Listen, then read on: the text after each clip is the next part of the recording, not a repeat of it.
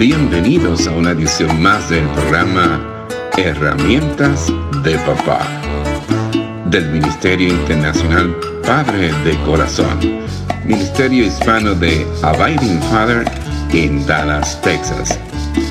Para información del Ministerio Padre de Corazón, se puede comunicar por mensaje de texto o de voz al número dos uno cuatro, cinco tres tres, siete ocho nueve nueve. dos uno cuatro, cinco tres tres, siete ocho nueve nueve. Por correo electrónico a Rafi arroba padredecorazon punto org. Rafi con Y al final. Rafi arroba padredecorazon punto org. Visita nuestra página web doble u doble u doble u punto padredecorazon punto org, doble u doble u doble u punto padredecorazon punto org. Con ustedes, Rafi Gutiérrez, pastor y director del Ministerio Internacional Padre de Corazón. ¿Por qué no puedes ser más como tu hermano? ¡Cuán grave error! Los hijos no son los únicos que pueden manipular. Los padres lo pueden hacer también. A veces los padres buscan manipular a un hijo a comportarse mejor o a obtener mejores calificaciones. Al padre preguntar por qué no puedes ser igual o mejor que tu hermano, o por qué no puedes ser igual o mejor que fulanito. Me pregunto si María, la madre de Jesús, al menos en algún momento pensó en decir a sus otros hijos, ¿por qué no pueden ser como su hermano, como Jesús? Pero no hay un niño en este planeta quien al escuchar ¿por qué no puedes ser más como tu hermano?, en su corazón, al menos momentáneamente, y por un breve segundo pueda ser tentado a caminar por la senda de Caín. Es inevitable que los padres noten diferencia entre sus hijos. Los niños pueden ser muy diferentes en sus personalidades, en sus puntos fuertes y débiles de carácter, su inteligencia, dominio propio y talentos. Los niños necesitan la ayuda y orientación de sus padres para afrontar todas sus debilidades, pero los padres deben limitarse a hablar la verdad en amor. Ningún hijo necesita que un padre le indique que no es tan bueno como sus hermanos. La norma aquí es Dios. Y si la debilidad del niño es tal vez un pecado, demuestre gracia en su trato con el niño, hablándole del evangelio y, de ser necesario, disciplinándolo e instruyéndolo bíblicamente. Es evidente que los padres cristianos tienen que disciplinar e instruir a sus hijos cuando son asuntos pecaminosos. Pero, ¿qué decir de criar a un hijo para que llegue a ser un jugador estrella de béisbol o de fútbol, o un gran científico, o un doctor en medicina, o un misionero? A veces este es el sueño de los padres, no del hijo. Así son los padres que piensan, déjame vivir a través de ti la vida que siempre quise tener y no pude. Lo que le interesa al hijo es de importancia secundaria con relación a lo que los padres más anhelan. Estos padres viven la vida de su hijo y por lo tanto o ignoran o no están interesados en lo que ellos quieren, los hijos quieren. Esto no es igual a comportarse con humildad, estimando cada uno a los demás como superiores a él mismo, como nos dice Filipenses capítulo dos, versículo tres.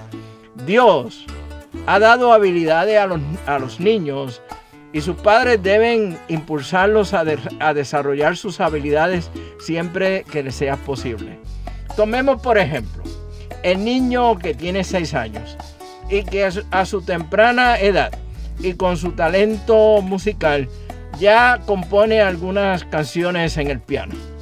Los padres, que son amantes de la música clásica, deciden que el niño debe tomar clases de piano. No hay nada erróneo, no hay nada malo en eso. Ahora,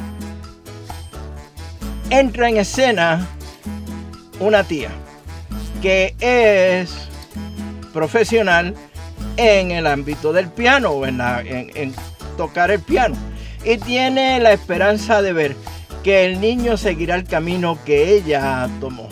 Sin embargo, aún está por verse si el niño de seis años tendrá la disciplina para ensayar, ensayar seriamente como lo hizo su tía.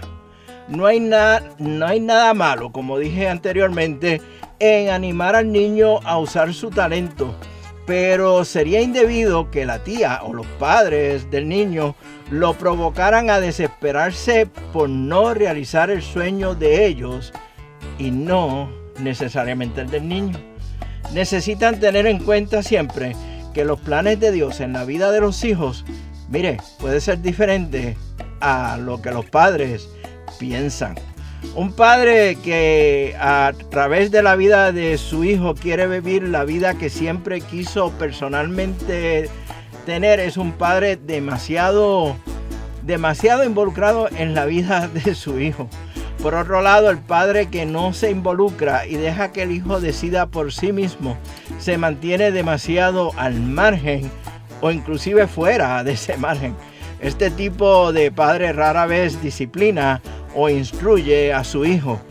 Puede ser que los padres son perezosos o tal vez no saben cuál es su responsabilidad o sus responsabilidades, la cual es criarlos en la disciplina y amonestación del Señor, como nos dice Efesios capítulo seis, versículo cuatro, que es el versículo que hemos estado estudiando durante este tiempo.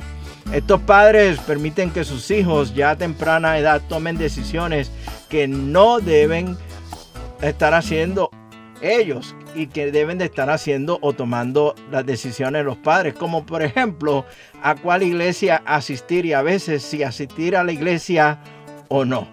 Es irónico que esta categoría del padre provocador nunca permitiría que sus hijos enfermos decidieran por sí solos si quieren ir al médico o no. Pero cuando el asunto es lo que sería más beneficioso espiritualmente para sus hijos, los padres quieren agradar tanto a sus hijos que se someten insensatamente a lo que sus hijos prefieran. Con frecuencia los padres se convencerán de que la iglesia a la que asisten está seriamente equivocada, pero, pero permanecerán en la iglesia porque su hijo se siente a gusto allí.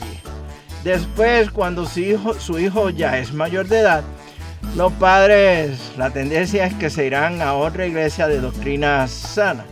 De la misma manera que los padres nunca deben permitir que su hijo decida si ir o no al médico, los padres cristianos deben de estar directamente involucrado, involucrados en cuanto a permitir que sus hijos decidan a cuál iglesia quieren asistir. Los padres deben escuchar los razonamientos que tengan sus hijos con respecto a por qué quieren asistir a una iglesia.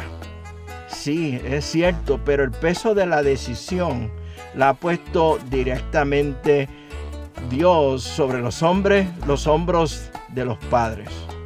Algunas de las otras decisiones que los hijos no deben tener permiso de hacer son si asistir a la escuela o no, si ser amable o no, si comer con la familia o no, si actuar de una manera que presente peligro. Un padre que no se involucra y permite que su hijo decida por sí mismo toma el riesgo de cometer un error insensato y eventualmente provocar a ira a su hijo. En la próxima edición del programa Herramientas de Papá continuaremos con este interesante tema tomado de Efesios seis, versículo cuatro. Mientras tanto, nos vemos en el barrio. Mire, un cafecito a la vez. Que Dios les bendiga abundantemente. Este ha sido un programa del Ministerio Internacional Padre de Corazón. Ministerio Hispano de Abiding Fathers, con oficinas en Dallas, Texas. Nuestra misión es la de motivar, capacitar y comprometer a los hombres en su rol de padres y líderes en el hogar, según lo ordenado Dios, haciendo discípulos del Evangelio de Jesucristo. Somos un ministerio internacional, relacional y generacional. Para información del Ministerio Padre de Corazón, se pueden comunicar por mensaje de texto o voz al número dos uno cuatro, cinco tres tres, siete ocho nueve nueve.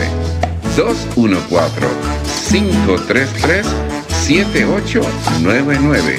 Por correo electrónico a rafi arroba padre de corazón punto org. Rafi con Y al final. Rafi arroba padre de corazón punto org. Visita nuestra página web doble u doble u doble u punto padre de corazón punto